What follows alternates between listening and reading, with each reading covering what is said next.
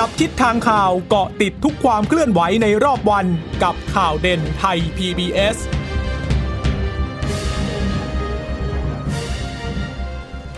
สวัสดีค่ะ สวัสดีค่ะ ต้อนรับคุณผู้ฟังสู่ข่าวเด่นไทย PBS ค่ะ พบกันเป็นประจำทุกวันจันทร์ถึงศุกร์บ่ายๆ แบบนี้นะคะ อัปเดตข้อมูลข่าวสารที่เกิดขึ้นในรอบวันกับดิฉันจีราชตาเอี่ยมรัศมีและคุณพึ่งนภาคล่องพยาบาลค่ะ ค่ะ คุณผู้ฟังสามารถรับฟังข่าวเด่นไทย PBS ได้นะคะ ผ่านทางช่องทางไทย PBS Radio com หรือว่าจะฟังผ่านทางแอปพลิเคชันไทย PBS Podcast นะคะ รายการของเราก็ต้องฟังเป็นประจำในช่วงเวลานี้นะคะ 15นาฬิกาเพราะว่าถ้าฟังย้อนหลังไปมันก็จะเป็นข่าวก็จะไม่อัปเดตละนะคะ อย่างไรแล้วก็ฝากแฟนๆไทย PBS ด้วยนะคะ ก็สามารถรับฟังติดตามเราได้ทั้งสองคนนะคะค่ะผ่านทางช่องทางไทย PBS Radio com หรือว่าแอปพลิเคชันไทย PBS Podcast ค่ะค่ะ วันนี้เราเริ่มต้นด้วยเรื่องของโควิด -19 กันหน่อยดีกว่านะคะอ่าวันนี้หลังจากที่เอ่อผู้ต้องขังที่เป็นดีเจใช่ไหมคะวันนี้ค่ะรู้แล้วนะคะว่าผู้ต้องขังรายนี้เนี่ยติดเชื้อเนี่ยเอิ่มสายพันธุ์อะไรนะคะ ก็คือเป็นสายพันธุ์จีแต่แต่ถึงแม้ว่าจะรู้แล้วว่าสายพันธุ์จีแต่ว่ายังไม่รู้ว่าต้นตอที่มาที่ดีเจคนนี้ติดเนี่ยติดมาได้อย่างไรยังไม่รู้นะคะ แล้วก็นอกเหนือจากดีเจคนนี้เนี่ย มันยังมีอีกหลายกรณีที่ดูแล้วไม่ค่อยจะสู้ดีเท่าไหร่แล้วนะสำหรับสถานการณ์ในประเทศคือคงคงวางใจไม่ได้แล้วล่ะ เหลือแค่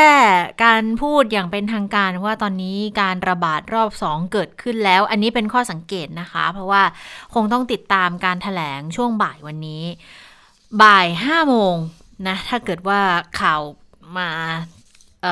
การการถแถลงเนี่ยถ้าเป็นไปตามเวลา ก็อาจจะเป็นในลักษณะนั้น5โมงที่ว่าเนี่ยก็จะเป็นกรณีที่บอกว่า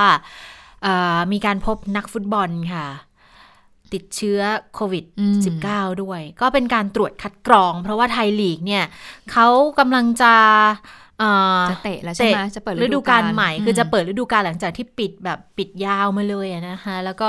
ก่อนที่จะเปิดเขาก็ต้องเอานักบงนักบอลนะมาตรวจคัดกรองกันซะก่อน ทีนี้ปรากฏว่าตรวจแล้วเจอคุณผู้ฟัง แต่ยังไม่คือต้องรอการยืนยันค่ะ เพราะว่าเป็นข่าวว่าตรวจแล้วเจอ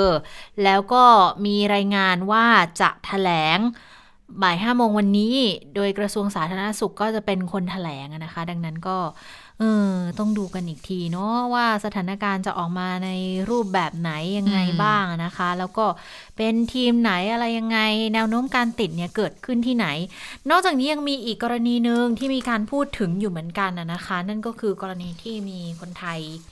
แล้วก็คนญี่ปุ่นด้วย คือเดินทางจากประเทศไทยไปญี่ปุ่น กลับไปประเทศญี่ปุ่นอืมแล้วก็ปรากฏว่า ญี่ปุ่นก็ตรวจคัดกรอง แล้วก็เจอเชื้ออีกอีกค่ะสามคน เดี๋ยวอันนี้เดี๋ยวค่อยมาขยายความกัน แต่ว่าถ้ามาดูสถานการณ์ที่สบครายงานในวันนี้นะคะ ก็คือค่ะติดเพิ่มขึ้น 7 คนเท่าเมื่อวานเลย แต่ว่าล็อตนี้เนี่ยจะมาจากรัสเซีย1ซาอุดิอาระเบีย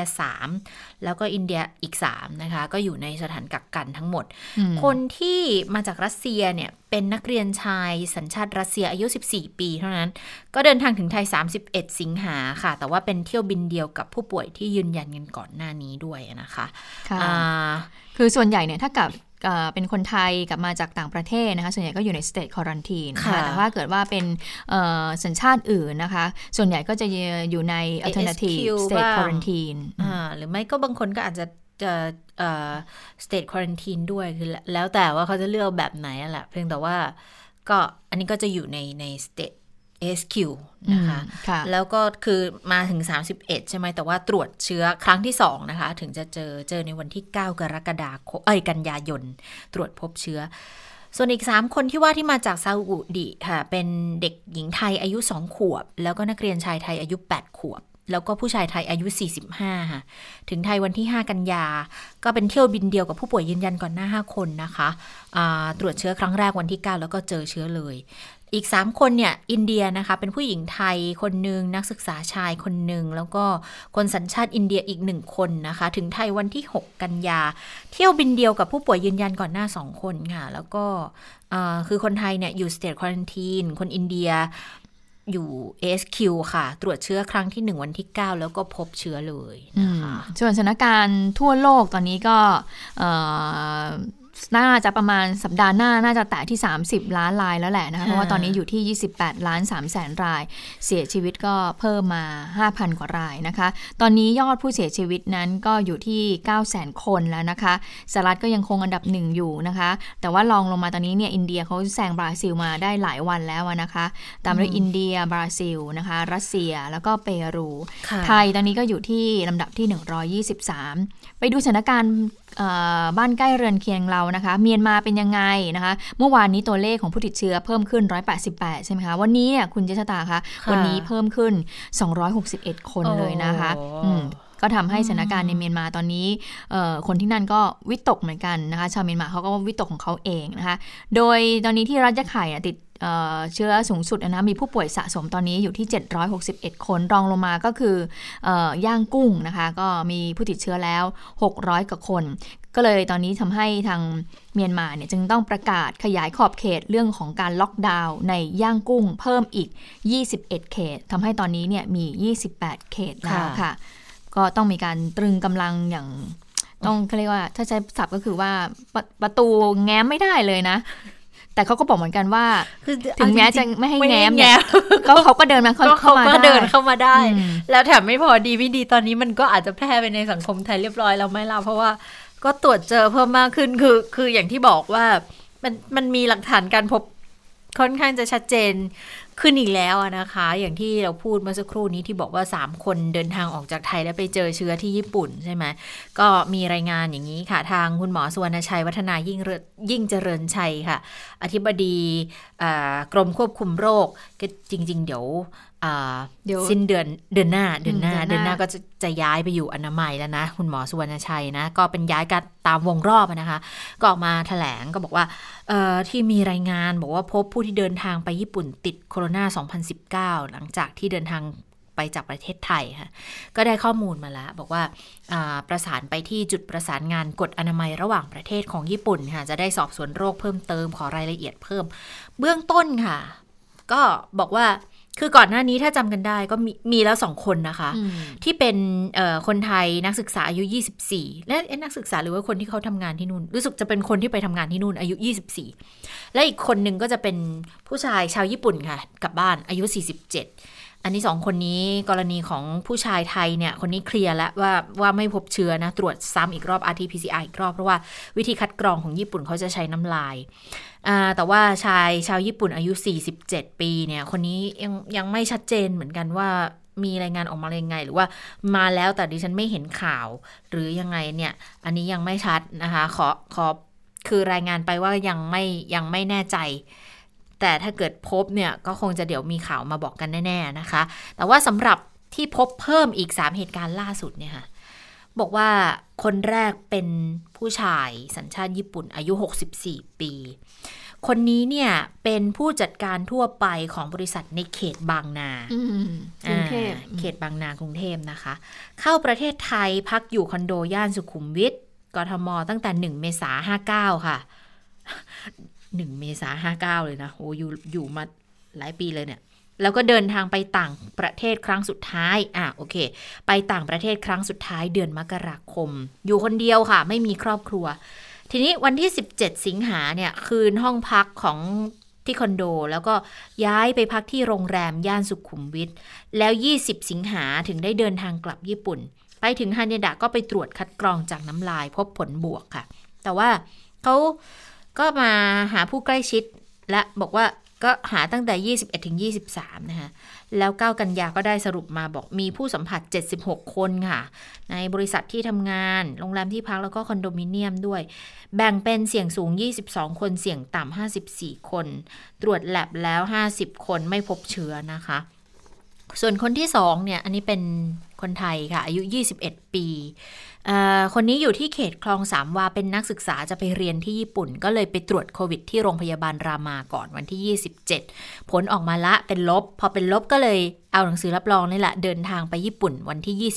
29 แล้วไปตรวจเชื้ออีกรอบหนึ่งปรากฏว่าตรวจเชื้อจากน้ำลายผลเป็นบวกนะคะ แต่ว่าสอบสวนในประเทศไทยปรากฏว่าคนนี้ไม่พบผู้สัมผัสเสี่ยงสูงนะคะ คนที่ 3 เป็นผู้ชาย คนไทยเหมือนกันค่ะ อายุ 44 ปี คนนี้ภูมิลำเนาอยู่อำเภอสุวรรณภูมิจังหวัดร้อยเอ็ดค่ะ เขาต้องไปญี่ปุ่นทุก 3 เดือน เพราะเขาจะไปซื้ออะไหล่กลับมาประเทศ คราวนี้เนี่ยเดินทางถึงญี่ปุ่นวันที่ 1 กันยา ตรวจหาเชื้อจากน้ำลายพบผลบวกแต่ก็เลยมาสอบสวนโรคในไทยนะคะ ปรากฏว่า 14 วันก่อนเดินทางไปญี่ปุ่นเนี่ย ไปมีการเดินทางระหว่างที่ทำงานถนนบางนาตราด แล้วก็จังหวัดร้อยเอ็ด ดูซิมีคำว่าบางนามาสองครั้งแล้วนะคนแรกนี่เขตบางนานะคะ ที่เป็นคนญี่ปุ่นทำงานอยู่บริษัทที่บางนา ส่วนคนนี้เนี่ยเดินทางไปบริเวณถนนบางนาตราด แล้วก็จังหวัดร้อยเอ็ด คือเขาตรวจเชื้อก่อนไปญี่ปุ่นนะ เดินทางวันที่ 28 หรือ 29เนี่ยผลออกมาก็เป็นลบอะค่ะ 31 ก็เลยเดินทาง ก็ไปกับเพื่อนญี่ปุ่นด้วยคนหนึ่ง ทีนี้เขามาสอบสวนโรคแล้วก็มีผู้สัมผัสใกล้ชิดก็คือคนที่บ้านที่ร้อยเอ็ดค่ะสี่คนมียายมีพัญญาลูกชายหลานสาวไม่มีใครป่วยระบบทางเดินหายใจนะ ตอนนี้ติดตามหาผู้สัมผัสรายอื่นอยู่ แล้วก็เดี๋ยวจะแจ้งให้ทราบอีกครั้งหนึ่งนะคะค่ะที่น่าสงสัยก็คือสัญชาติญี่ปุ่นคนแรกที่เป็นเพศชายเนาะที่เขาก็อยู่เมืองไทยมาตั้งนานเนาะเก้าอะแต่ว่าเขาบอกว่าเพิ่งไปมกรามกราแต่มกราจะมามันก็สามมันเกินสามเดือนไงเหมือนเหมือนคนเกาหลีอะคุณพึ่งนภาจำได้ไหมที่บอกว่ามาถึงไทยตั้งแต่มีนาแล้วเราก็ไล่รับนับกันอะว่าซากเชื้อ3เดือน60วัน อันนี้ยังกลับมายังอยู่ดิฉันเพิ่งไปญี่ปุ่นมาเดือนกุมภาพันธ์ไปเดือนกุมภาพันธ์อย่างนี้ดิฉันจะเสียงใช่ไหมโอ้อันนี้อันนี้อันนี้เคสนี้น่าสงสัยมากเลย แล้วเขาเมื่อเมื่อเขาย้ายไปอยู่แถวสุขุมวิทด้วย สุขุมวิทก็เป็นเป็นส่วนใหญ่ต่างชาวต่างชาติจะอยู่แล้วคนญี่ปุ่นก็ชอบเวลาเดินทางมาก็จะพักอยู่ที่นี่เหมือนกัน อาจจะอาจจะไม่ได้เกิดจากการติดเชื้อเมื่อการเดินทางไปครั้งที่แล้ว อาจจะอาจจะติดเชื้อจาก ที่อยู่ในพื้นที่นั่นแหละนะคะเพราะว่าโรงแรมที่พักแถวย่านสุขุมวิทเอออันนี้น่าติดตามเหมือนกันว่าจะเป็นยังไง ดูแล้วเนี่ยก็สถานการณ์บ้านเราก็วางใจไม่ได้เลยนะคะ เอาเป็นว่าไม่ไม่สู้ดีอะค่ะ คือกาดตกไม่ได้จริงๆแล้วตอนนี้คือชัดเจนแล้วว่ากาดตกไม่ได้แล้วนะคะ เพราะเราก็ได้เห็นแล้วว่าอย่างที่บอกว่าสัญญาณมันชัดขึ้นทุกทีนะ ตั้งแต่พบ คนนักโทษผู้ต้องขังใช่ไหมที่เป็นดีเจ แล้วก็ ไปพบคนเกาหลีใต้ที่เดินทางจากประเทศไทยกลับไปเกาหลีใต้แล้วไปเจอเชื้อแล้วคนนี้ RT-PCR ด้วย แล้วก่อนหน้านั้นอย่าลืมนะว่ามีคนมาเลด้วยใช่ไหมที่กลับจากประเทศไทยไปแล้วตรวจ RT-PCR แล้วไปพบเชื้อด้วยเนี่ย เราก็ยังไม่รู้เลยว่าสรุปแล้วคือมันออกมาเป็นยังไงแบบไหนนะคะคะแล้วก็ครั้นี้ก็มาเจออีกแล้วนะ ทั้งในประเทศทั้งต่างประเทศเลย แถมยังไม่พอมีนักบอลอีกนะ นี่สัญญาณชัดเจนทุกทีแล้วนะคะค่ะเดี๋ยวทีนี้ผู้ต้องขังที่เป็นดีเจตอนนี้ใครก็อยากรู้มาก เพราะว่าจริงๆ ผ่านมาน่าประมาณอาทิตย์กว่าแล้วแหละว่าเอ๊ต้นต่อเขาติดไม่ได้ยังไง เพราะว่าเขาก็ทำงานอออยู่ในเมืองไทยนี่แหละไม่เคยเดินทางออกนอกประเทศเลยนะคะ ก็ก็จากบ้านแล้วก็ไปอยู่แถวที่ทำงานเขานะคะ ที่เข้าสารบ้าง แล้วก็แถวนนบ้างนะคะที่มีร้านอาหารอยู่แถวนั้นนะคะ ทีนี้ปรากฏว่าทางกรมวิทยาศาสตร์การแพทย์ ก็ได้ไปถอดรหัสพันธุกรรมของชายคนนี้ค่ะว่าไปติดเชื้อสายพันธุ์อะไรขึ้นมานะคะ ปรากฏว่าวันนี้ออกมาแล้วค่ะ เป็นสายพันธุ์จี สายพันธุ์นี้เนี่ยคุณหมอบอกว่าเป็นสายพันธุ์เดียวกับที่มีการระบาดอยู่ทั่วโลกขณะนี้เลยนะ ซึ่งแตกต่างจากการระบาดในรอบแรก ระบาดในช่วงแรก ๆเลยนะคะที่ที่เราติดมาจากทางอู่ฮั่นหรือตอนสมัยแรก ๆ เลยเนี่ยส่วนใหญ่เนี่ยเราจะติดสายพันธุ์ L และ S นะคะ แล้วทีนี้ก็เลยมีผู้สื่อข่าวถามว่า แล้วประโยชน์ของการไปถอดรหัสพันธุกรรมของการติดเชื้อนั้นมันเพื่ออะไรคะคุณหมอ คุณหมอบอกว่าก็จะได้รู้ไงว่า ลักษณะของการติดเชื้อมันเป็นยังไง หายเร็วหายยากยังไงนะ ไปฟังเสียงของคุณหมอโอภาสการกวินพงศ์อธิบดีกรมที่ศาสตร์การแพทย์กันค่ะ การถอดรหัสพันธุกรรมของเชื้อก็มีประโยชน์หลายประการนะครับ อันที่หนึ่งก็คือใช้ในการสอบสวนโรคทางระบาดวิทยา ซึ่งตรงนี้ต้องอาศัยข้อมูลทางระบาดวิทยาประกอบ คือถ้ามองมุมในมุมของระบาดวิทยาตามข้อมูลที่สอบสวนได้ขนาดนี้เนี่ยก็บ่งชี้ว่าเคสแรก ๆ ในประเทศไทยเนี่ยจะเป็นสายพันธุ์ดั้งเดิมจากอู่ฮั่นที่เลือกสายพันธุ์ L หรือสายพันธุ์ S ก็ตามนะครับ ตอนนี้มันเป็นสายพันธุ์ G ก็แปลว่าอันนี้มันไม่ใช่เชื้อที่มันเริ่มระบาดครั้งแรกในประเทศไทยนะครับ แล้วก็สอดคล้องกับสถานการณ์การระบาดที่เราพบระยะหลัง รวมทั้งคนที่มาจากสเตจควอลันทีและอื่นๆ แต่ถ้าคำถามว่าแล้วคนนี้เขาติดมาจากไหน อันนี้คงต้องอาศัยข้อมูลทาง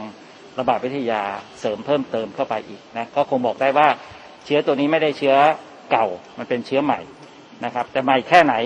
จะพบตั้งแต่มีนาเมษาพฤษภาหรืออะไรเนี่ยคงต้องอาศัยข้อมูลการสอบสวนโรคทางระบาดวิทยานะครับอันนี้ข้อประโยชน์ในทางระบาดวิทยา ประการที่สองก็คือสายพันธุ์นี้เนี่ยเราจะต้องดูว่าวิธีการตรวจโดยวิธี RT-PCR ที่เราเรียกสวอปเนี่ยมันยังตรวจได้ไหมนะครับว่ามันมีรหัสพันธุกรรมเนี่ยตรงกับน้ำยาที่เราตรวจไหมก็พบว่า การตรวจยังสามารถตรวจสอบได้นะครับ อันนี้เป็นข้อมูลที่เราได้อันที่สองก็ไม่ต้องกังวลว่า การกลายพันธุ์จะทำให้เราตรวจหาเชื้อไม่เจอในห้องปฏิบัติการนะครับ ประการที่สามก็คือเรื่องของการสร้างวัคซีนอพอเราถอดรหัสพันธุกรรมได้พบนะครับ ถ้าเกิดมีการเปลี่ยนแปลงของวัคซีนเราก็สามารถเอาข้อมูลนี้ไปเป็นข้อมูลสำคัญในการผลิตวัคซีนต้นแบบได้ อันนี้ก็จะเป็นประโยชน์ประการที่สามนะครับ ค่ะก็มีประโยชน์หลากหลายเลยนะคะ เราจะได้รู้ว่าน้ำยาที่เราใช้อยู่เนี่ยถ้าเกิดว่ามีคนติดขึ้นมาสายพันธุ์จีนเนี่ยเรายังตรวจสอบได้หรือเปล่า ถ้าเกิดว่ามันไม่ตรงกัน แล้วปรากฏว่าเราเราใช้วิธี RT-PCR กับน้ำยาเดิมอยู่นะคะเอ่อแล้วก็มีคนที่เขาแบบว่าติดแล้วก็กลายพันธุ์มา ถ้าเกิดสมมติว่ามันไม่มันไม่สามารถใช้ได้ อันนี้ก็โหเราก็ต้องไปหาน้ำยาที่ให้มันมีตรงกันนะคะเอ่ออันนี้ก็หเป็นรือถือว่าเป็นหปรืระอโยว่าชน์ที่มากเราหาเราไม่เจอไม่เจอกันอยู่นี่เพราะว่าน้ำยามัน คนละอ่าแบบคนตรวจกันไม่เจอ คุณจิชนาก็เลยตั้งข้อสมมติฐานอย่างนั้นไปอะก็จะเป็นเป็นไม่ได้เหมือนกันนะคะ เรื่องนี้เพราะว่าอันนี้เหมือนเขาบอกคุณหมอบอกว่าเหมือนก็ตอนนี้มันก็กลายพันธุ์มาแล้วเพราะว่ามันไม่ได้ติดจากของเดิมแล้วอะนะคะค่ะทีนี้ผู้สื่อข่าวก็เลยถามต่อบอกว่าอ้าวแล้วความสำคัญของสายพันธุ์จีเนี่ยมันเป็นยังไง มันจะรุนแรงกว่าไหมมันจะหรือว่ารุนแรงน้อยกว่ายังไง ไปฟังเสียงของคุณหมอโอภาสอีกครั้งค่ะ จากข้อมูลทางห้องปฏิบัติการนะครับ ทางวิทยาศาสตร์นะครับ ก็พบว่า สายพันธุ์นี้เนี่ยเวลาเอาเราไปเอาไปติดเซลล์ในห้องทดลองเนี่ยมันสามารถติดเซลล์ได้มากกว่าสายพันธุ์ดั้งเดิมนะครับ อันที่สองคือความรุนแรงนะครับออตอนนี้จากข้อมูลการติดเชื้อทั่วโลกเนี่ยประมาณ 30 กว่าล้าน เกือบ 30 ล้านคนแล้วนะก็พบว่าอัตราตายเนี่ยอยู่ที่ประมาณ 3%มันถ้าเทียบกับตอนต้นเนี่ยที่อัตราตายอยู่ 5%เพราะฉะนั้นถ้าดูตามอัตราตายที่ลดลงเนี่ยก็อาจจะคาดเนว่าการติดเชื้อเนี่ย ไม่น่าจะมีความรุนแรงมากขึ้น แต่ทั้งหมดมันขึ้นกับหลายปัจจัยนะครับ เพราะฉะนั้นสายพันธุ์นี้อาจจะสรุปได้ว่าหนึ่งอาจจะติดง่ายขึ้นสองความรุนแรงเนี่ยไม่น่าจะรุนแรงกว่าสายพันธุ์ดั้งเดิม แต่ทั้งนี้ทั้งนั้นข้อมูลที่นักวิทยาศาสตร์ทั่วโลก เห็นพ้องต้องกันแล้วก็ยอมรับเนี่ยยังไม่เป็นที่สรุปนะครับ แต่เป็นเบื้องต้นเนี่ยแนวโน้มจะเป็นอย่างนั้น ค่ะ ก็คือสรุปแล้วคือสายพันธุ์จีคือติดง่าย แต่ความค่ะรุนแรงน้อยกว่านะคะค่ะ ทีนี้ทางคุณหมอสุวรรณชัยก็พูดถึงเรื่องนี้อยู่เหมือนกันนะคะ ที่บอกว่าอ่าการที่ผู้ติดเชื้อล่าสุดแล้วไปพบว่ามีผู้สัมผัสที่จะต้องเอามาตีวงมาแล้วเนี่ยประมาณพันคน แล้วก็ตรวจคัดกรองไปแล้วประมาณ 500 กว่าคน แล้วยังไม่พบว่าใครติดเชื้อเพิ่มเติมเนี่ยนะคะเนี่ยก็มองว่าก็เป็นผลสำเร็จของมาตรการควบคุมการระบาดค่ะ แล้วก็ ถ้ามาไล่ประวัติดูเนี่ยก็ไม่มีการเดินทางไปต่างจังหวัดพื้นที่ชายแดนแต่อย่างใด นอกจากนั้นพอนำเชื้อไปตรวจแล้ว เพื่อการตรวจสอบที่มาของเชื้อและวางมาตรการป้องกันเนี่ยก็เลยมองว่าน่าจะมีความเป็นไปได้ของการติดเนี่ยสองทางค่ะ ก็คืออาจจะเกิดจากการติดเชื้อจากคนในประเทศ อาจจะมีเชื้อแต่อาการน้อยอืมหรือสองค่ะเกิดจากการรับเชื้อจากบุคคลที่เดินทางกลับมาจากต่างประเทศที่อยู่ในช่วงปลายของการกักตัว หรือว่าระยะฟักตัว แต่ว่าเป็นกลุ่มเชื้อน้อยที่สามารถในการแพร่เชื้อน้อยก็เลยไม่ก่อให้เกิดการระบาด แต่ทีนี้เนี่ยสถานการณ์ก็ยังต้องเฝ้าระวังเชิงรุกต่อนะคะ ไม่ว่าจะเป็นกลุ่มต่างด้าว กลุ่มที่อาจจะลักลอบเข้าประเทศควบคุมพื้นที่ชายแดน แล้วอย่างที่ คุณหมอโอภาสบอกว่าตอนนี้เนี่ยมันไม่ใช่สายพันธุ์ S สายพันธุ์ L แล้วมันเป็นสายพันธุ์ G เนี่ย คุณหมอสุวรรณชัยก็เลยบอกว่า ที่ต้องสอบสวนเพิ่มก็คือรับเชื้อมาได้ยังไง เพราะว่าคนที่เดินทางเข้าประเทศที่มาพร้อมกับสายพันธุ์ G ที่มันมาจากต่างประเทศเนี่ย คือเข้ามาเขาก็ต้องกักตัว 14 วันอยู่แล้วไงใครก็ตาม แล้วแล้วทำไมคนนี้ถึงติดได้ อันนี้ก็เลยมองว่าอันนี้แหละที่จะต้องต้องมาดูให้ชัดเจน แต่อย่างอืมที่ย้ำอีกทีว่าสมมติฐานเนี่ยก็อาจจะมาจากคนที่มีเชื้ออยู่ในประเทศนี่แหละ แต่ว่าอาจจะเชื้อน้อยตัวเองก็เลยไปแพร่ให้คนอื่นไม่ได้นะคะอ่าดังนั้นก็ตอนนี้ความเสี่ยงของประเทศไทยก็คือการนำเชื้อเข้ามาจากต่างประเทศนั่นเอง แต่ทีนี้มันมีการตั้งข้อสังเกตอย่างนี้บอกว่า เนื่องด้วยผู้ต้องขังคนนี้เนี่ยเขาเขาถูกดำเนินคดีในข้อหายาเสพติดเขาก็เลยมองว่าเอ๊ะแล้วอย่างนี้มันมันมีความเป็นไปได้ไหมว่า ติดมาจากฟอยจากบรรจุภัณฑ์จากอะไรอย่างเงี้ย ก็มีการถามคุณหมอเหมือนกันก็คุณหมอก็พูดถึงกรณีนี้อะค่ะ บอกว่าก็ที่ที่มีการตั้งข้อสันนิษฐาน บอกว่าติดมาจากฟอยล์บรรจุอะไรไหมเนี่ย จริง ๆ เชื้อถ้ามันอยู่นอกร่างกาย มันอยู่ได้ไม่นานนะคะ ยกตัวอย่างกรณีเจอในแซลมอน หรืออาหารแช่แข็งเนี่ยเพราะว่าตรงนั้นสภาพอากาศเขาเอื้ออำนวย เชื้อก็เลยอยู่ได้นาน แต่ถ้ามันเป็นสภาพ ฟอยห่ออะไรสักอย่างแล้วบ้านเราอะร้อนจะตาย มันก็ไม่ได้อำนวยให้เชื้อมีอายุยืนมากเท่าไหร่นักนะคะ เชื้อก็อาจจะมีจากอายุสั้น ก็เลยมองว่าถ้าสมมุติว่าติดจากตรงนี้จริง ๆ นะ เท่ากับการเป็นการติดเชื้อระยะสั้น แต่ก็ย้ำเตือนบอกว่าก็ต้องสวมหน้ากากอนามัยหน้ากากผ้าล้างมือค่ะก็จะลดความเสี่ยง ถ้าเกิดต่างฝ่ายต่างสวมหน้ากากอนามัยโอกาสในการติดเชื้อ มันจะเหลือแค่ห้าเปอร์เซ็นเท่านั้นคุณผู้ฟังอืมนี่ก็เลยบอกโอ้ชัดเจนแล้วว่าถ้าเราป้องกันตัวเองด้วยการสวมหน้ากากอนามัย เพื่อนเราป้องกันตัวเองด้วยการสวมหน้ากากอนามัยต่างคนต่างป้องกันเนี่ย โอกาสติดเชื้อก็จะค่อนข้างน้อยอะนะคะ ค่ะ แล้วที่สำคัญเรื่องของการสแกนเอ่อไทยชนะนะอืมเดี๋ยวนี้เหมือนกับย่อหย่อนลงไปนะคะค่ะเอ่อจะเห็นว่าหลาย ๆ ที่เนี่ยผู้ประกอบการเขาก็สถานประกอบการก็ไม่ค่อยเข้มงวดเท่าไหร่นักนะขณะที่คนเดินเข้าร้านคนใช้บริการเนี่ยก็ไม่ค่อยสแกนเลยนะคะ ถ้าเกิดว่าพนักงานไม่จี้เนี่ยก็จะเดินผ่านไปเฉยๆเลยนะคะ ดังนั้นเนี่ยเรื่องนี้สำคัญนะคะ ก็คงยังต้องสแกนไทยชนะอยู่เพราะว่าเราไม่รู้เลยว่าตอนนี้เนี่ยมีผู้ติดเชื้อโควิด -19 เนี่ยเดินไปเดินมาอยู่ในพื้นที่ที่เราเนี่ยไปใช้บริการด้วยหรือเปล่านะคะ ถ้าเกิดว่าพบเจอเนี่ยเราจะได้เขาจะได้ตามตัวเราถูกและที่สำคัญคือแบบว่าเอ่อพบเจอในพื้นที่ไหนแล้วเขาตามตัวเราไป เราก็ได้รับการตรวจฟรีด้วยนะอ่าเพราะฉะนั้นแล้วเนี่ยเราก็บอกได้ว่าเราไปพื้นที่นี้เราได้รับเราได้รับการแจ้งมาว่าให้ไปตรวจเชื้อโควิด -19 อันนี้ก็ก็จะช่วยในเรื่องของเซฟค่าใช้จ่ายได้ด้วยนะคะที่ที่สำคัญก็คือตามตัวตามตัวเราได้ง่ายด้วยค่ะแล้วเราก็ไม่รู้ว่าเราเนี่ยเมื่อไปเดินในพื้นที่บริเวณนั้นแล้วเอาเชื้อกลับบ้านไปติดคุณพ่อคุณแม่คุณปู่คุณย่าเราหรือเปล่านะคะ อันนี้ค่ะก็ต้องฝากกันด้วยนะคะอ่ามาถึงเรื่องของการชุมนุมทางการเมือง หลังจากที่เมื่อวานนี้เนี่ย ทางธรรมศาสตร์ก็ออกมาออกแถลงการออกเอกสารเผยแพร่ออกมาบอกว่าไม่อนุญาตให้กลุ่มแนวร่วมธรรมศาสตร์และการชุมนุมเนี่ยใช้พื้นที่ของมหาวิทยาลัยธรรมศาสตร์ท่าพระจันทร์เนี่ยในการในการจัดการชุมนุมนะ พอธรรมศาสตร์ออกมาอย่างนี้นะคะเมื่อวานนี้เนี่ยทางกลุ่มแนวร่วมเนี่ยก็ได้มีการเผยแพร่เอกสารเหมือนกันบอกว่ายืนยันนะ จะเดินหน้าจัดการชุมนุมในวันที่ 19 กันยายนต่อไป ถึงแม้ว่าธรรมศาสตร์เนี่ยจะไม่ยอมให้ใช้ไม่ให้ใช้สถานที่ในการจัดกิจกรรมก็ตามวันนี้เลยค่ะ ทางคุณรุ้งนะคะ ซึ่งเป็นแกนนำแนวร่วมธรรมศาสตร์และการชุมนุม คุณปนัสยา สิทธิจิรวัฒนกุลก็ได้มีการแถลงข่าวนะคะ แล้วก็มีการเตรียมพวงหลีดมาด้วย เป็นดอกไม้สีเหลืองแดง เหลืองแดงนี่คือสีของชัยลักษณ์สีธรรมศาสตร์สีธรรมศาสตร์ใช่ไหมคะแล้วก็ติดข้อความไว้ด้วยบอกว่า อะไรจิตวิญญาณธรรมศาสตร์นะคะโดยคุณปนัสยาก็บอกว่า การที่มทเนี่ยออกแถลงการไม่ให้จัดชุมนุม โดยหนังสือเนี่ยระบุนะคะว่า หนังสือขออนุญาตไม่เข้าเงื่อนไขนะคะ คุณปนัสยาก็ยืนยันว่าเนี่ยส่งไปแล้วส่งหนังสือไปแล้ว แล้วก็ทำตามเงื่อนไขทุกขั้นตอนเลยตั้งแต่เนื้อหาการปราศัยชื่อผู้ปราศัยมีใครบ้าง มีอาจารย์ที่ปรึกษาลงนามรับรองด้วยนะคะอ่าแล้วก็มีการแก้ไขหนึ่งครั้ง แล้วก็ส่งกลับไปใหม่หนึ่งวันผ่านไป แต่กลับมาบอกว่าไม่อนุญาตซะแล้ว ข้อมูลไม่ตรงกันเลยเนาะเออทีนี้เอ่อคุณรุ้งก็เลยบอกว่าไม่ทราบว่าจะจงใจผลักนักศึกษาออกไปชุมนุมนอกพื้นที่เผชิญอันตรายหรือไม่เอ่อ ไหนบอกว่าธรรมศาสตร์เนี่ยที่นี่มีเสรีภาพทุกตารางนิ้วไง โฆษณาเหลือเกินนะว่ามีประวัติมีประวัติศาสตร์การต่อสู้ทางการเมือง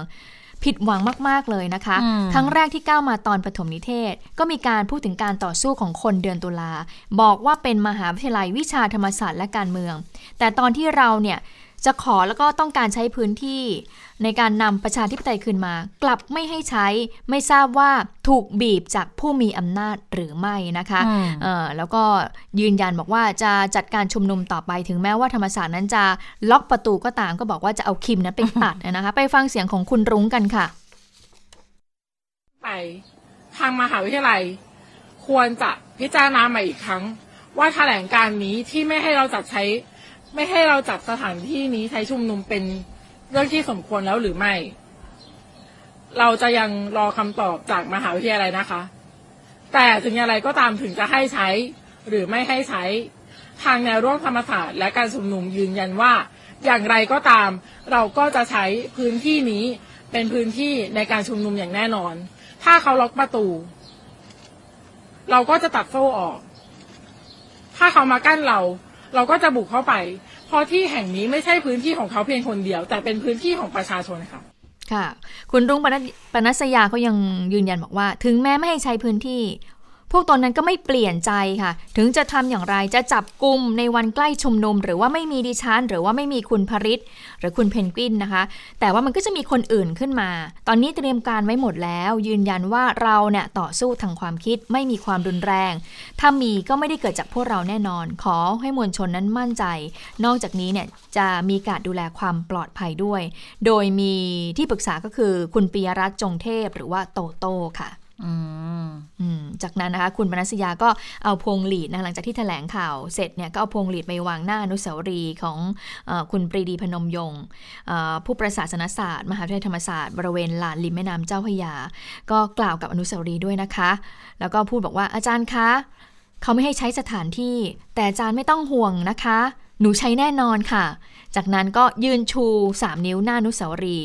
ปรีดีพนมยมนี่แหละ พร้อมกับกล่าวว่า ขอให้เอ่ออธิการบดีนะคะ รองศาสตราจารย์เกษณีนั้นทบทวนใหม่ แล้วก็อย่าหลงลืมในจิตวิญญาณธรรมศาสตร์ค่ะ ค่ะข้อสังเกตมันก็จะมีหลักๆตรงที่ทางกลุ่มของธรรมศาสตร์และการชุมนุมเขาบอกว่าเขาก็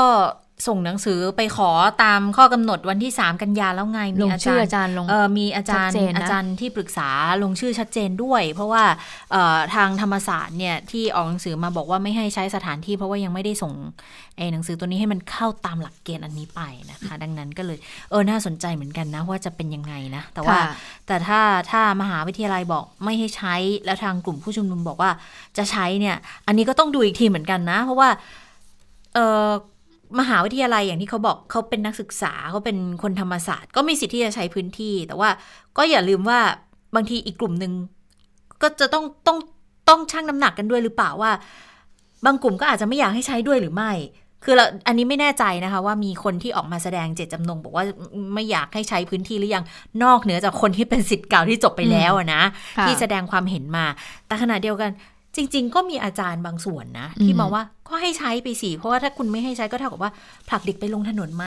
อันนี้ก็น่าสนใจเหมือนกันนะว่าท้ายที่สุดแล้วถ้าเกิดว่าเขายืนยันว่า ก็เขาส่งเอกสารไปแล้วเนี่ย ทางอธิการบดีและทางคณะผู้บริหารจะพิจารณาในกรณีนี้ยังไงอืมนะคะอีกเพิ่มเติมอีกนิดนึงค่ะ คุณจิชตาคะคุณรุงเขาบอกว่าก่อนหน้านี้เนี่ยนายอานนท์นำพาทนายความด้านสิทธิมนุษยชนเขาบอกว่านายปรีดีพนมยงค์เข้าฝันด้วย ให้ใช้มอทอท่าพระจันทร์ในการชุมนุมด้วยนะคะเออก็บอกว่าท่านปรีดีเข้าฝันนะคะ ทีนี้คุณปนัสยาเนี่ยพูดย้ำถึงหลายครั้งเหมือนกันนะคะค่ะมากกว่าหนึ่งครั้ง บอกว่าถ้าไม่มีตนไม่มีนายพริตการชุมนุมก็ยังคงเดินต่อไปได้ เพราะว่าเตรียมการมาไว้อย่างดีแล้วนะคะ แล้วก็คาดว่าจะมีผู้ร่วมชุมนุมนั้นเป็นหมื่นคนทีเดียวนะคะเอ่อไม่รู้ว่าพูดอย่างนี้เนี่ยเอ่ออาจจะรู้หินหินอะไรมาหรือเปล่าว่าไม่รู้ว่าตัวเองนั้นจะได้ ขึ้นพูดในวันนั้นหรือเปล่า จะอยู่ เพราะอาจจะถูกตำรวจดำเนินคดีในคดีใดคดีหนึ่งหรือเปล่านะคะ ก็เลยถึงพูดเรื่องนี้ถึงสองครั้งว่า ถ้าไม่มีชันไม่มีคุณพริตนะคะ ก็การชุมนุมก็ยังคงเดินหน้าต่อไปได้นะคะค่ะทีนี้เนี่ยก็อย่างที่บอกว่าอาจารย์บางท่านเขาก็ออกมาแสดงความเห็นว่า ควรจะให้เด็กเนี่ยได้เข้ามาใช้พื้นที่นะ เพราะว่าถ้าเกิดให้ออกไปจากพื้นที่ก็เท่ากับว่าผลักไสให้นักศึกษาไปเผชิญอันตรายอะนะคะ ก็มีรองศาสตราจารย์ ดร อนุสรณ์อุนโนค่ะ เป็นคณะบดีคณะสังคมวิทยาและมนุษยวิทยาอ่าอาจารย์คนนี้แหละก็บอกที่คุณอาจารย์ลุงท่าบนอกนี้แหละว่าลงเป็นที่ามปรึกษาของอืมกลุ่ม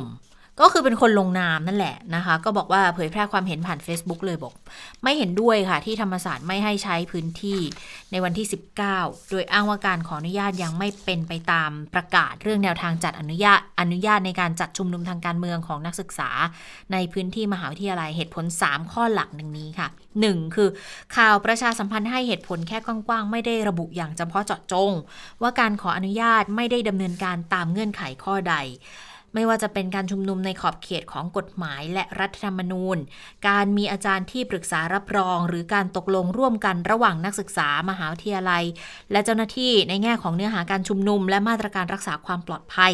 ทั้งที่หนังสือขออนุญาตระบุชัด บอกว่ารูปแบบเนื้อหาเป็นยังไง อยู่ในขอบเขตกฎหมายได้รับการรับรอง โดยรัฐธรรมนูญยังไง มีใครเป็นที่ปรึกษา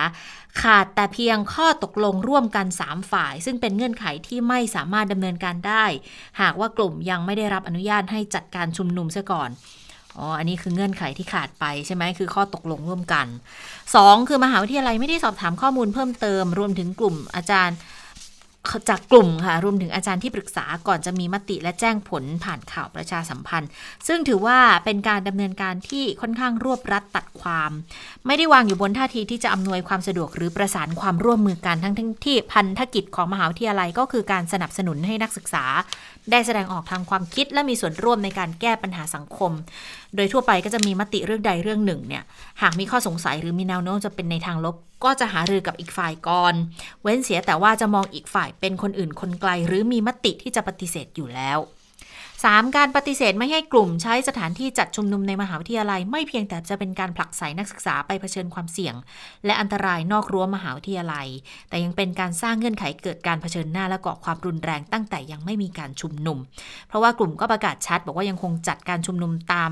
ที่วางแผนไว้ถึงจะไม่ได้รับอนุญาต ซึ่งถ้าประเมินจากจำนวนผู้ร่วมชุมนุม ครั้งล่าสุดบวกกับกระแสการจะเข้าชุมนุม ก็มีจำนวนมากค่ะ ก็เลยเป็นไปได้สูงที่จะกระทบกระทั่งและเกิดเหตุบานปลาย ถ้าหากมีการปิดมหาวิทยาลัย หรือใช้เจ้าหน้าที่ขัดขวาง ก็อ้างถึงความห่วงใยในสิทธิและสวัสดิภาพของนักศึกษาและประชาชนนะคะ รวมถึงการคำนึงถึงเกียรติภูมิของมหาวิทยาลัย แล้วก็อนาคตของสังคมไทยด้วย ก็เลยอยากจะให้ทบทวนเรื่องนี้นะแต่ว่า เดี๋ยวนะ ถ้าเกิดดูข้อสามที่อาจารย์ให้เหตุผลมานะ มันก็ยิ่งชั่งน้ำหนักยากเลยนะ บอกอถ้าปิดก็จะเป็นเงื่อนไขให้เกิดการเผชิญหน้า แต่ว่าอย่างคุณลุงก็พูดเองนี่ว่า ก็ถ้าปิดก็จะตัดเข้าไป อันนี้ก็ยิ่งเป็นเป็นการสร้างเงื่อนไขให้เพิ่มขึ้นของทั้งสองฝ่ายด้วยหรือเปล่าเออก็ต้องชั่งน้ำหนักกันดูเพราะว่าอย่างที่เราเห็นว่าการชุมนุมวันที่สิบสิงหาทางมหาวิทยาลัยก็โดนหนักเหมือนกันนะคะ ก็ก็คือการชุมนุมมันคงไม่ใช่เรื่องของกลุ่มผู้เคลื่อนไหวเลยนักศึกษาเท่านั้นเพราะว่าการชุมนุมบางคนเป็นเรื่องของคนทั้งสังคมที่จะติดตามตรวจสอบดู อันนี้ก็ต้องขึ้นอยู่กับผู้บริหารแล้วล่ะ ว่าจะชั่งน้ำหนักยังไงนะ เพราะว่าข้อทัดทานข้อทักท้วงก็มาจากหลากหลายหลากหลายพื้นที่เลยนะเออหลากหลายภาคส่วนอยู่เหมือนกันค่ะ มีคนตั้งข้อสังเกตเหมือนกันกรณี นี้เนี่ยไม่รู้เหมือนกับที่กรณีที่ก่อนหน้านี้ที่นักเรียนนักศึกษาจะจัดการชุมนุมที่จุฬาหรือเปล่าจำได้ไหมแล้วผู้บริหารจุฬาเนี่ยเขาก็ทำหนังสือมาว่าเขาไม่ให้จัด แต่ว่าจริงแต่ว่ายืนยันว่าออกหนังสือมาเลยว่าไม่ให้จัดแต่ในขณะเดียวกันเนี่ยทางนักศึกษาก็ยังเข้าไปจัดในพื้นที่ตรงนั้นได้อยู่นะคะ ก็เลยมีการมองกันว่าตรงเนี้ยอย่างกรณีเดียวกันเนี่ยธรรมศาสตร์เนี่ยมีการออกหนังสือเอกสารเผยแพร่อย่างเป็นทางการมาหรือเปล่าว่าถ้าเกิดมันมีเหตุการณ์อะไรเกิดขึ้น หลังจากนี้เนี่ยผู้บริหารมหาวิทยาลัยธรรมศาสตร์ไม่เกี่ยวนะ แต่ว่าเบื้องลึกเบื้องหลังเนี่ยอาจจะสุดท้ายแล้วอาจจะยอมให้มีการจัดหรือเปล่าเนี่ยอันนี้เราก็ อาจจะไม่ได้ยอมหรอกอาจจะอาจจะมีการเปิดประตูหรือเปล่าก็ให้จัดหรือเปล่าบอกว่าไม่ให้ใช้แต่ไม่ได้ปิดประตูอะไรอย่างนี้หรือเปล่านักศึกษาก็เข้าไปได้อะไรอย่างนี้หรือเปล่า อันนี้ก็มีการตั้งข้อสังเกตกันเหมือนกันนะพื้นที่มหาวิทยาลัยมันไม่ได้เป็นพื้นที่แบบ ปิดโดยสมบูรณ์นะคะ มันเป็นพื้นที่ที่กึ่งเปิดอะประชาชนก็เข้าไปได้เข้าไปได้ใครก็ก็เข้าไปได้อยู่แล้วนะเออดังนี้ก็เอออันนี้น่าสนใจถ้าเกิดถ้าเกิดมองในมุมนี้ อันนี้น่าสนใจอยู่เหมือนกันครับทีนี้มาดูความเคลื่อนไหวของคุณเพนกวินบ้างนะคะ วันนี้คุณเพนกวินเนี่ยก็ไปตามที่ศาลนัดเพราะว่าศาลเนี่ยนัดไต่สวนคดีละเมิดอำนาจศาลนะคะ ที่ผู้อำนวยการสำนักอำนวยการประจำศาลอาญากล่าวหา นายพริชชิวรักษ์นะคะว่าละเมิดอำนาจศาลกรณีที่เมื่อวันที่ 8 สิงหาคม ขณะที่ตำรวจสนสำราญราชเนี่ยนำตัวนายอนนท์นำพา และนายพานุพงษ์จัดนอก มายื่นคำร้องฝากขังต่อศาลอาญา และหว่างนั้นน่ะคุณผริตเขาก็มาด้วยไง แล้วเขาก็ได้ยืนตะโกนส่งเสียงดังเลย ตะโกนส่งเสียงดังไม่พอใช้กล้องถ่ายภาพลงโฆษณา เพื่อชักชวนให้บุคคลอื่นๆเนี่ยเดินทางมาชุมนุมที่บริเวณศาลอีกนะคะ เพื่อที่ขัดขวางการดำเนินกระบวนการพิจารณาของศาลแล้วก็มีการถ่ายทอดสดไลฟ์สดเนี่ยนะคะ ภาพและเสียงผ่านทางโซเชียลมีเดียนะคะ โดยการกระทำดังกล่าวผู้กล่าวหา ก็บอกว่าทำให้เกิดความไม่สงบเรียบร้อยภายในบริเวณศาลทั้งยังไม่ปฏิบัติตามข้อกำหนดของศาลอาญา ย่อมถือว่าเป็นการประพฤติไม่เรียบร้อยในบริเวณศาลเป็นความผิดฐานละเมิดอำนาจศาลนะคะ ดังนั้นวันนี้เนี่ยคุณพริตก็เลยจะต้องเดินทางไปตามที่ศาลนัดนะคะ ปรากฏว่าหลังจากที่ได้ไปชี้แจงต่อศาลแล้วปรากฏว่าศาลวันนี้ผู้ถูกผู้กล่าวหาได้มีการยื่นหลักฐานเป็นแผ่นซีดีเหตุการณ์ในวันนั้นแหละ แต่ทีนี้ทางคุณพริตและทนายความบอกว่าอ้าว เขาผู้กล่าวหานั้นยื่นมาแต่ว่ายังไม่ได้เห็นเลยว่าเขายื่นอะไรมา แล้วงั้นจะไปแก้ข้อกล่าวหาได้อย่างไรนะคะศาลก็เลยบอกว่าอ้าวอย่างนี้อย่างนั้นให้ไปดูใหม่ เดี๋ยวจะสำเนาให้ดูนะ พร้อมกับมีการเลื่อนนัดไต่สวนไปเป็นวันที่ 28 ตุลาคม ไปฟังเสียงของคุณพริชิวรักษ์แล้วก็ทนายความกันค่ะคืบหน้าคดีตอนนี้ก็ในวันนี้ศาลสั่งเลื่อนเลื่อนการไต่สวนออกไปนะฮะนัดใหม่นัดหมายใหม่วันที่ 28 วันที่ วันที่ 28 เอ่อ ตุลาคม เออนะ เวลา 9 โมงนะฮะ เวลา 9 โมง เพราะว่าวันนี้เนี่ย มีการเปิดเผยว่าศาลมีพยานหลักฐานเพิ่มเติม ทางทางผู้กล่าวหาคือพอทางพอศาลเนี่ยเขามีหลักฐานเพิ่มเติม ซึ่งเรายังไม่ได้มีโอกาสตรวจสอบศาลท่านก็ให้โอกาสฝ่ายเราได้ตรวจสอบพยานความถูกต้องของพยานก่อนที่จะสู้คดีกันต่อไปนัดแต่ส่วนอีกทีหนึ่งวันที่ 28 เวลา 9 โมงครับ อยากให้ไปกิ้งย้ำ เกี่ยวกับคดีนี้หน่อยครับว่าเรายืนยันอะไรยังไงบ้างในการสู้คดีคือยังไงผมยืนยันว่าผมไม่ได้ทำอะไรผิดในคดีนี้นะครับผม คือเราคือคดีละเมิดกรณีละเมิดอำนาจศาลเนี่ย มันเป็นกฎหมายที่เอาไว้ใช้เพื่อรักษาความสงบ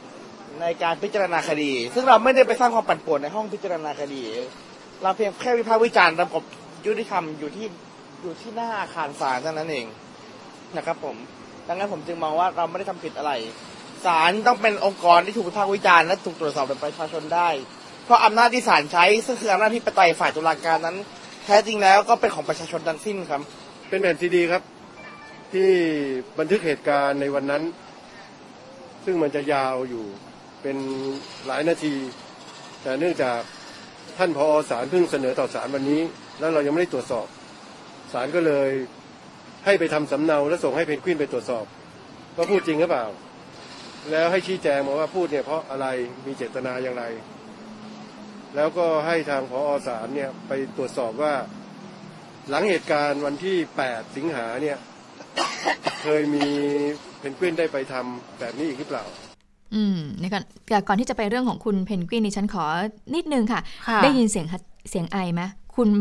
เพนกวินเนี่ยไอตลอดนะช่วงหลังๆในการสัมภาษณ์อะแล้วคุณเพนกวินเนี่ยไม่ใส่แมสด้วย ซึ่งแบบว่าเออแล้วก็ไอหลายรอบมากๆเลยอะ่ะแล้วก็มีแบบว่านักข่าวก็แบบมุงๆกัน แต่ก็ที่ดิฉันเห็นภาพนั่นคือ นักข่าวยังใส่หน้ากากอยู่นะ นี่ดิฉันคิดไปไกลเลยนะ นึกออกมาพอมาเห็นคุณพริษฐ์ไอคอกแคกคอกแคกหลายหลายรอบเนี่ยก็เลยแบบว่าเออน่ากลัวเหมือนกันเนาะเพราะว่าตอนนี้อย่างที่เมื่อสักครู่ช่วงแรกๆที่เราพูดเรื่องโควิด -19 ไปใช่ไหมคะ อันนี้ก็ต้องระวังเหมือนกัน ทีนี้เมื่อสักครู่เนี่ย ผู้สื่อข่าวถามเหมือนเหมือนกันนะคะ แต่ว่าไม่ได้เอามาให้คุณผู้ฟังนั้นได้ฟัง บอกว่าอ้าวเออแต่ว่าในศาลในบริเวณศาลเขาก็มีติดป้ายประกาศเอาไว้อยู่แล้วว่า ห้ามมีการถ่ายทอดสดหรือไลฟ์ในบริเวณศาลเนี่ยเอออย่างนี้อย่างนี้แล้วคุณผลิตเขาก็มองว่าอ้าวทำไมทำทำไมผมยังทำไม่ได้ เพราะว่าศาลก็อยู่ภายใต้อำนาจใช้เงินภาษีของประชาชนเหมือนกันอย่างงู้นอย่างนี้อย่างนั้น แต่เมื่อสักครู่ถ้าจับคุณผลิตได้ ตอนที่ศาลบอกว่าได้ยื่นหลักฐานมาเอ่อทางที่ผู้กล่าวหาเนี่ยได้ยื่นหลักฐานเป็นแผ่นซีดีเหตุการณ์ คุณผลิตเมื่อกี้เนี่ยสักครู่ก็พูดมาเองบอกว่าศาลเปิดโอกาสให้ไปตรวจสอบเห็นไหมศาลก็ไม่ได้ทอืมำเอ่อไม่ได้แบบว่ารับฟังแค่สิ่งที่ทางหลักฐานทางผู้กล่าวหานั้นอย่างเดียว เขาก็ยังเปิดโอกาสให้กับทางเอ่อผู้ถูกกล่าวหาก็คือคุณผลิตและทนายความไปตรวจสอบก่อนนะ แล้วค่อยจะมาชี้แจงข้อกล่าวหานี้นะคะค่ะเออเพราะก็ฉะนั้อานจจะเป็นไปในลักษณะของการตีความกฎหมายให้เป็นประโยชน์กับตัวเองให้ได้มากที่สุดอืมซึ่งเป็นเรื่องพื้นฐานที่ใครก็ตาม ที่ที่เจอกรณีแบบนี้ก็จะมีเหตุผลในลักษณะที่อย่างที่บอกตีความในสิ่งที่ทำให้ตัวเองได้ประโยชน์มากที่สุดอะนะคะ แต่ว่าท้ายที่สุดแล้วเราอาจจะต้องดูนะว่า คือถ้าเกิดไม่มีกฎหมายหรือว่าถ้าไม่ทำตามในสิ่งที่เขาได้ออกมาเป็นข้อกำหนดข้อปฏิบัติไปแล้วเนี่ย ความสงบเรียบร้อยในบ้านเมือง จะเป็นยังไงกันต่อไปอะนะคะ แต่ว่าถ้ามาพูดในแง่ของการชุมนุมกันบ้าง เพราะว่าอย่างคุณเพนกวินเนี่ยก็เป็นแกนนำของการชุมนุมวันที่ 19 ด้วยใช่ไหมเมื่อสักครู่อย่างนี้ยังยังไม่ได้พูดถึงนะคะค่ะว่ายังไงกันในวันที่ 19เนี่ยเพราะว่าถ้าศาล เลื่อนไปวันที่ 28 แล้ว ก่อนหน้านั้นเนี่ย คุณผลิตก็บอกว่า เดี๋ยวเจอกันก่อนวันที่ 19 กันยายนบ่าย2เป็นต้นไปที่มหาวิทยาลัยธรรมศาสตร์ท่าพระจันทร์เจอกันแบบเบิ่มๆค่ะ การปราศัยรับรองว่ากระตุกจิตกระชากใจแน่นอนนะคะค่ะ ส่วนแนวร่วมของทางกลุ่มแนวร่วมประชา กลุ่มแนวร่วมธรรมศาสตร์และการชุมนุมนะคะเป็นใครคณะก้าวหน้าได้โพสต์ข้อความค่ะ ระบุว่าทางเดียวกันมาด้วยกันนะ มุ่งสู่ชัยชนะของประชาชนบนเส้นทางประชาธิปไตยนะคะ 19 กันยายนนี้ที่ถนนทุกสายมุ่งหน้าสู่มหาวิทยาลัยธรรมศาสตร์ท่าพระจันทร์ โดยคณะก้าวหน้าบอกว่า ขอมีส่วนร่วมในการอำนวยความสะดวกให้แก่พี่น้องผู้รักประชาธิปไตยทุกท่าน ด้วยการเปิดพื้นที่สำหรับการคาผู้แชร์รถ แชร์ค่าเดินทาง แล้วก็มาชุมนุมกันวันที่ 19 กันยายนนี้นะก็เป็นไปตามที่ทางคุณปิยบุตรบอกนะคะบอกว่าก็จะมาเคลื่อนไหวนอกสภาอย่างนี้แหละค่ะ อืมอันนี้ก็เป็นการ เอ่อเป็นแนวร่วมใช่ไหมคะค่ะเพราะจริงๆ คือประกาศออกมาก่อนหน้านี้ละทั้งคุณปิยบุตรแล้วก็ทั้งคุณธนาธรเอ่อธนาธรที่บอกว่าจะไปร่วม แต่ว่าคือไม่ได้ขึ้นเวทีนะ ไปเป็นเป็นไปร่วมก็คือไปเป็นแนวร่วมในการชุมนุมอะนะคะเอ่อทีนี้ในเรื่องของการรักษาความปลอดภัย หรือว่าการดูแลสถานการณ์เนี่ยจะเป็นยังไงบ้าง พอดีวันนี้นายกมีประชุมกตรค่ะทำผังเอ่อในพลตำรวจนะคะ ก็ปรากฏว่าหลังการประชุมเนี่ย ทางผู้บัญชาการตำรวจแห่งชาติ หารือส่วนตัวกับนายก 40 นาทีกว่านะคะ ก่อนที่จะเดินทางกลับ แต่ว่าไม่ได้ให้สัมภาษณ์ ไม่มีการถแถลงผลการประชุมต่อสื่อมวลชนด้วยนะคะ แต่ว่าในกรณีที่จะมีการจัดการชุมนุมในวันที่ 19 เนี่ย เออคือก็บอกว่าก็ต้องดูแลสถานการณ์ กันต่อนะคะ แต่ว่าเราเราไม่ทราบเหมือนกันว่าจริง ๆ แล้วนายกรัฐมนตรีคุยกับทางพลตำรวจเอกจากทิพย์เนี่ยเหมือนกัน คุยในเรื่องไหนกันแน่นะเพราะว่าอย่างสถานการณ์ในการชุมนุมเนี่ยก็เห็นว่าทางตำรวจเขาก็จัดแผนมาแล้วใช่ไหมคะ ที่จะดูแลการชุมนุม เพียงแต่ว่าพอพอธรรมศาสตร์ไม่ให้ชุมนุม แล้วก็สถานที่อย่างสนามหลวงก็รู้สึกจะไม่เปิดให้เข้าไปใช้มั้ง ก็เลยยังไม่รู้เหมือนกันว่าจะต้องดู ในเรื่องของการวางกำลังกันยังไงบ้าง ค่ะ เรื่องของการที่ตำรวจเนี่ยเตรียมพร้อมเรื่องของการรับมือผู้ชุมนุมเนี่ยช่วงแรกๆนะคะ ทางผู้บัญชาการตำรวจนครบาลเนี่ยก็ออกมาบอกว่าเตรียมใช้แผนกรกฎใช่ไหมคะค่ะแต่ผ่านไปวัน 2 วันปรากฏว่าเมื่อวานนี้พบตรบอกว่าไม่ได้เตรียมอะไรทั้งนั้น แผนกรกฎเนี่ยไม่มีแค่แค่เตรียมพร้อมเนี่ยให้สถานการณ์มันอยู่ในความสงบเรียบร้อยเท่านั้นนะคะก็คือไม่อยากให้มีการแบบใช้ความรุนแรงเกิดขึ้นตำรวจก็จะดูแลอย่างเต็มที่นี่แหละนะคะ ก็ปฏิเสธไปว่าไม่ได้เตรียมแผนเรื่องของการใช้แผนกรกฎเนี่ยนะคะอันทีนี้เออเรามาดูเรื่องของแนวทางสันติบ้างนะคะว่า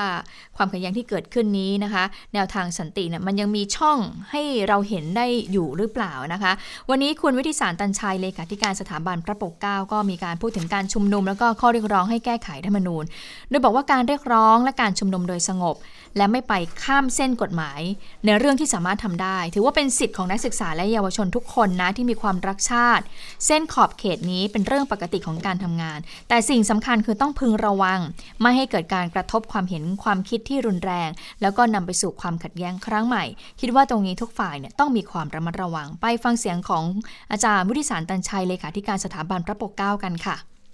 สถานการณ์วันนี้มันเป็นสถานการณ์ที่มีความคิดเห็นที่แตกต่างออกเป็นสองขั้วของความคิด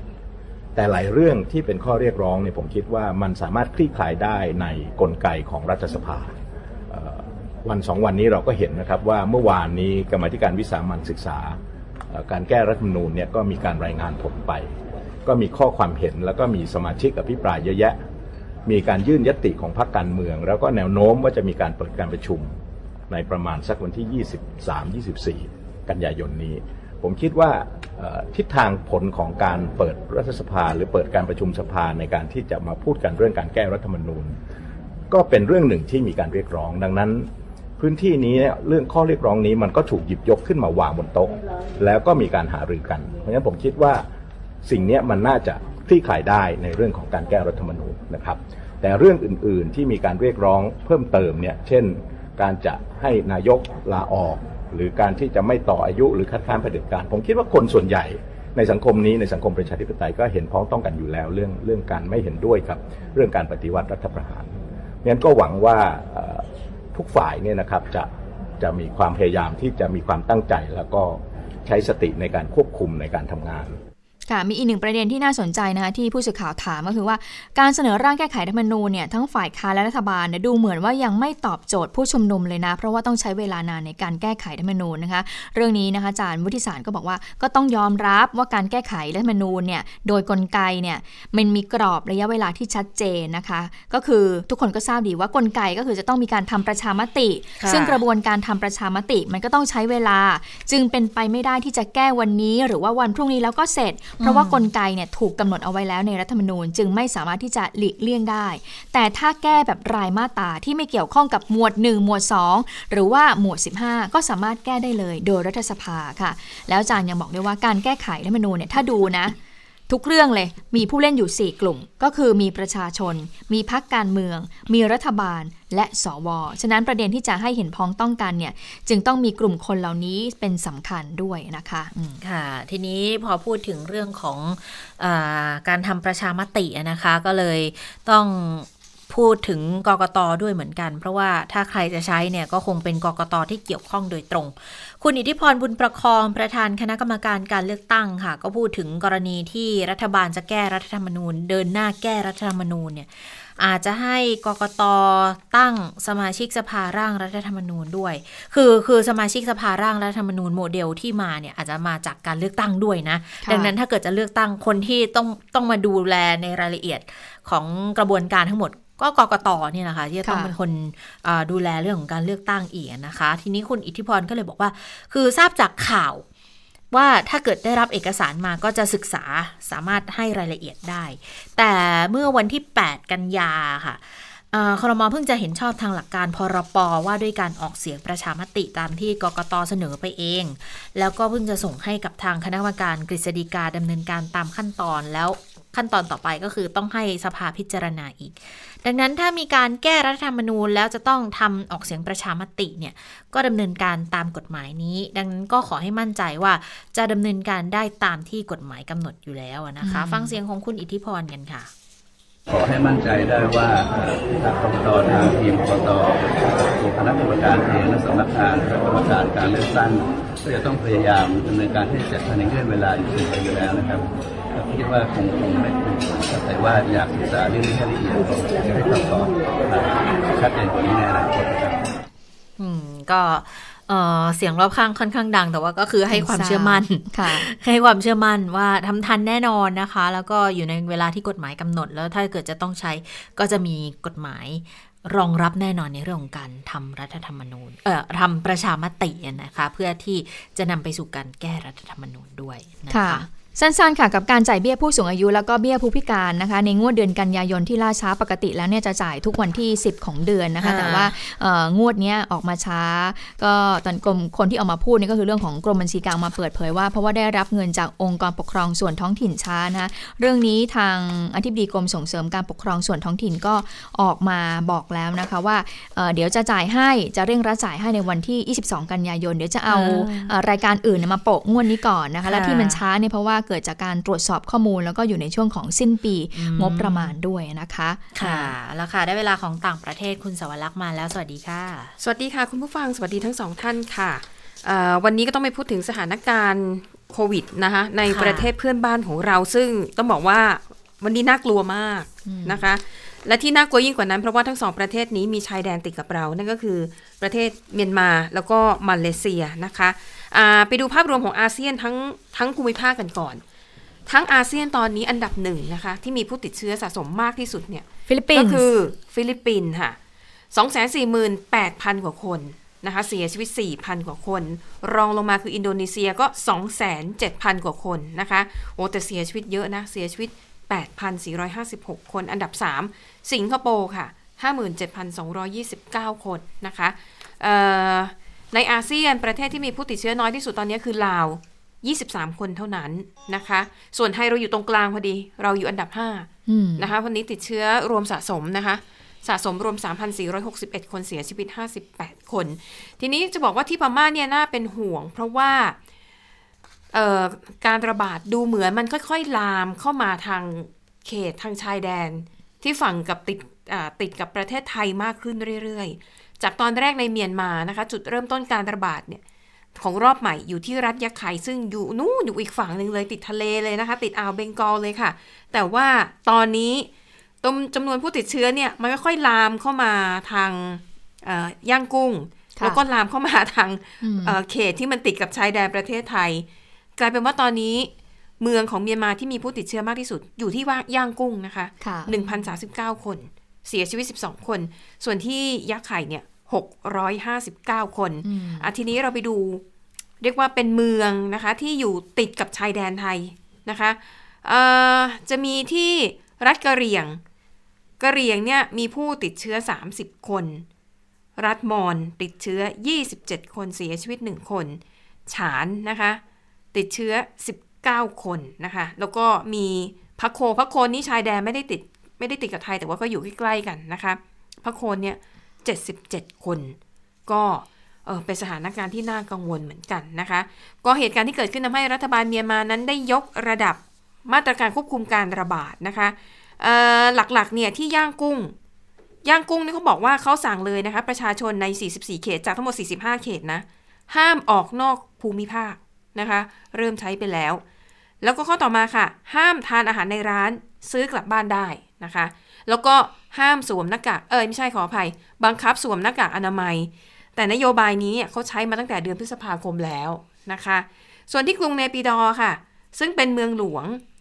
เขาเริ่มใช้มาตรการตั้งแต่หนึ่งกันยายนที่ผ่านมานะคะ บังคับว่าทุกคนที่จะต้องที่เข้าเมืองเนี่ยจะต้องถูกกักบริเวณแล้วก็ตรวจหาโควิด -19 ที่สำคัญค่าใช้จ่ายในการตรวจเนี่ยคนที่เข้าเมืองต้องจ่ายเองด้วยนะนะคะ ส่วนที่รัฐยักษ์ไข่นะคะ ซึ่งเป็นจุด เริ่มต้นการระบาด ใช้มาตรการปิดเมืองนะคะ แล้วก็ให้ประชาชนเนี่ยเก็บตัวอยู่แต่ในบ้าน แล้วก็มีเคอร์ฟิวด้วยนะคะ ตั้งแต่สามทุ่มจนถึงตีสี่เริ่มตั้งแต่ 20 สิงหาคมที่ผ่านมาค่ะ ส่วนมาตรการที่ใช้กันเหมือนทั้งกันทั่วประเทศก็คือ ปิดโรงเรียน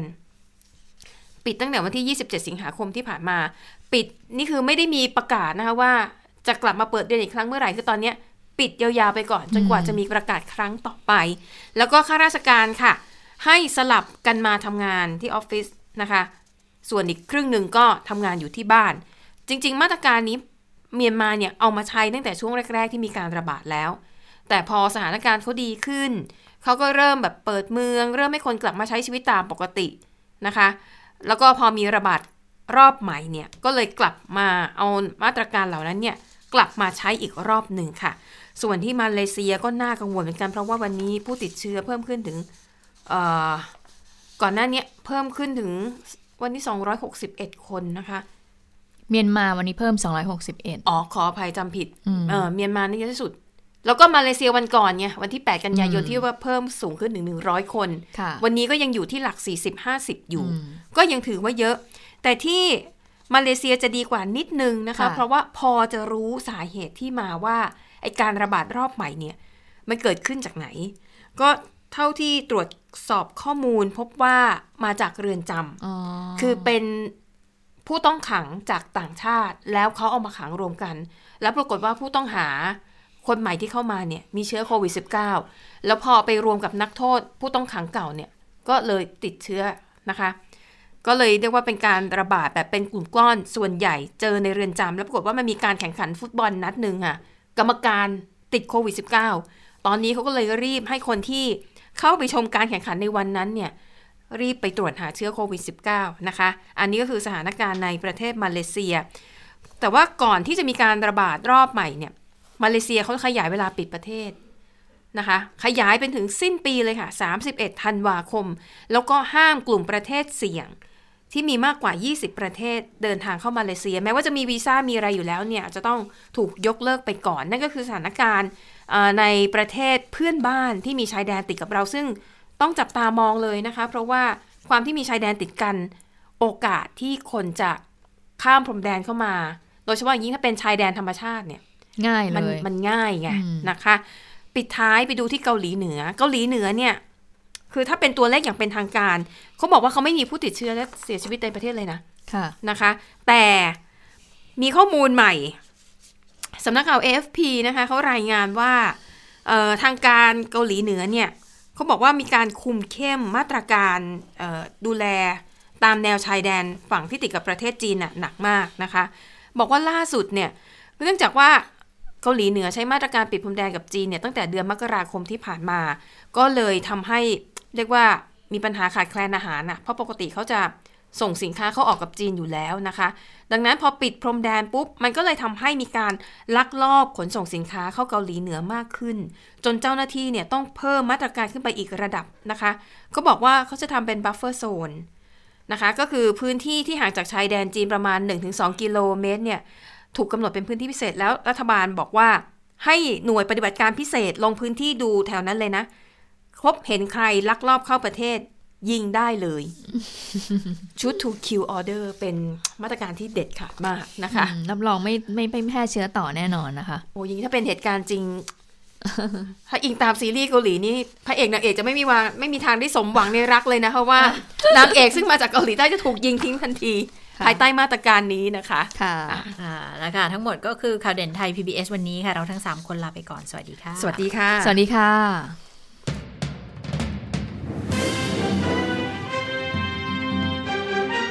ติดตามข่าวเด่นไทย PBS ได้ทุกวันจันทร์ถึงศุกร์เวลา 15 นาฬิกา ทางไทย PBS ดิจิทัล Radio